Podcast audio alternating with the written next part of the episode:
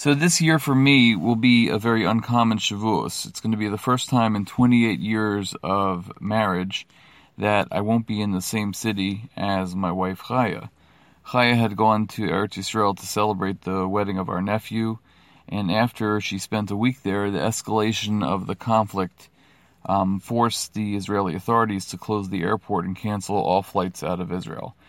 So, as much as it's not an ideal situation for our family to be without their wife and mother, I am proud that my wife has gone to be with her family in the eternal promised land of Eretz Yisrael.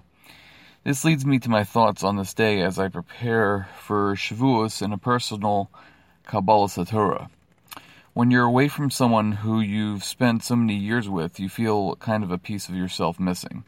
However, one gift that the COVID pandemic has given to me personally as well as to many others, was an appreciation of the gift of time.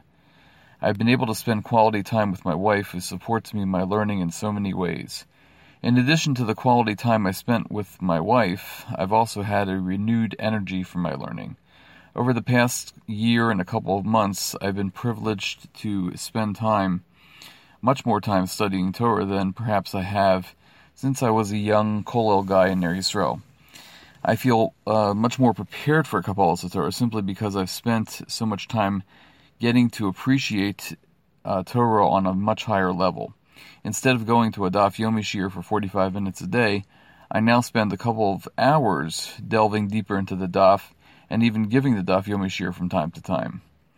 So this has given me a tremendous sense of satisf- satisfaction, and I am certainly grateful to Hashem for this gift of time and the siyata d'shmaya that has certainly enhanced my learning. So I've spoken and written on the theme of Avas Hashem and other shiurim and podcasts, and I've implored others to take the Avas Hashem challenge. The challenge is to focus more on our Avas Hashem and really find meaning in our connection. But how do you, how do you love Hashem? Hashem is not someone who we know on the level that we know humans. Hashem is eternal and He's infinite. We don't know how He thinks or how He plans. And there are many people whom I've worked with uh, for years, you know, in therapy as a therapist, who I can predict their next course of action because they've been so predictable for many years. Humans don't like to change, but we know that Hashem is not like we are. To answer this complicated question on how to love Hashem is precisely this issue of predictability we can predict the utmost with utmost certainty that Hashem will always love us.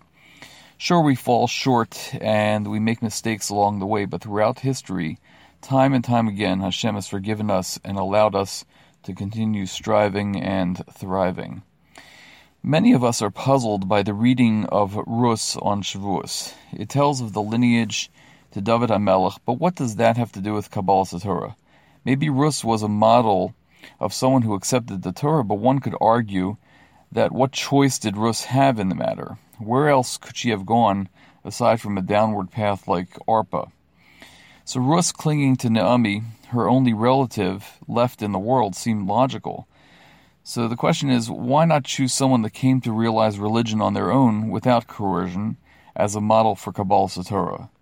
Maybe we should read from the story of Avram who chose religion over idolatry without any coercion. Or maybe read stories of Rabbi Akiva on Shavuos to show how a 40 year old man came to accept the Torah. From a psychological perspective, we see that many people who are very vulnerable become attached to something that's close to them. They look for the next opportunity to find love. This is perhaps the psychology of why many rebound marriages fail, because of the vulnerability factor. I felt vulnerable, therefore I decided to become religious. I felt vulnerable, therefore I decided to marry the first person I encountered. Sure, people um, won't admit to this, but generally this is the accepted psychological principle of falling in love when vulnerable. Whether it's falling in love with an idea or a person, it doesn't matter. As E.Y. Harburg stated, when I'm not near the one that I love, I love the one that I'm near. This quote is, on the simplistic level, talking to our vulnerability as humans and our desperate need to connect to something, anything, or anyone. So back to our question. What was so special about Rus that she merits to have a story read on a day that we accept the Torah? So we know the famous gematria that Rus is 606, and adding the Sheva Mitzvahs B'nai Noach which is 7, adds up to 613. Beautiful. But this explanation tells us of a yearning as well. Rus didn't feel complete until she had all 613 mitzvahs to fulfill. And this is the yearning that Hashem looks for before we are able to have a true Kabbalah Torah. He wants us to connect with Him, and He provides us many opportunities through Torah study and acts of chesed. I'm often asked a rather secular question, but it can be turned into a more of an existential question. The question is usually posed by my colleagues who are trying to understand the religious way of love and marriage. And I'm asked, how can you marry someone whom you never lived with? How do you know you truly love them? This is probably one of the more understandable questions that I'm asked by secular and non Jewish colleagues, because logically it makes sense. You should love someone before you marry them. And the answer goes back to my premise of Avas Hashem. Love of Hashem does not always make sense, as we've said before, that we don't really know what Hashem's intentions are. We don't necessarily feel like we live with Hashem. However, psychologists such as Robert Sternberg, who study love, has they've found uh, that successful loving relationships require passion, intimacy, and commitment. So, without going into detail what each of these mean with regards to marriage, my focus will be on the idea of commitment. When we commit ourselves to an idea or a person, if we're mature enough, we realize that there will be times of questioning. There will be bumps on the road, as in any relationship that we have. But that's true love, it's commitment. So, when Rus makes her commitment to Naomi with her famous words that where you go, I'll go, where you sleep, I'll sleep, etc., we see true commitment. This is perhaps the most famous part of the story of Rus that's quoted the most. And with commitment comes love. This is, by the way, my typical answer to those who question how we Orthodox people get married without living together first. It's a commitment to each other that may not make sense on paper or even financial sense. But we always know that there's a third partner in creation, and that is none other, none other than Hashem himself. So therefore we can say with more maturity that we love Hashem because he's part of the marital bond. Rus is called Rus because within her name is contained the idea of her showering Hashem with shiros v'sishbachos, songs and praises. When we sing and praise God, we come to an Avas Hashem that to some will not make any sense because it seems like blind love. But things at Matan Torah did not make sense. We saw thunder, and we heard lightning. How does that make sense? When people come for marital therapy, they're oftentimes trying too hard.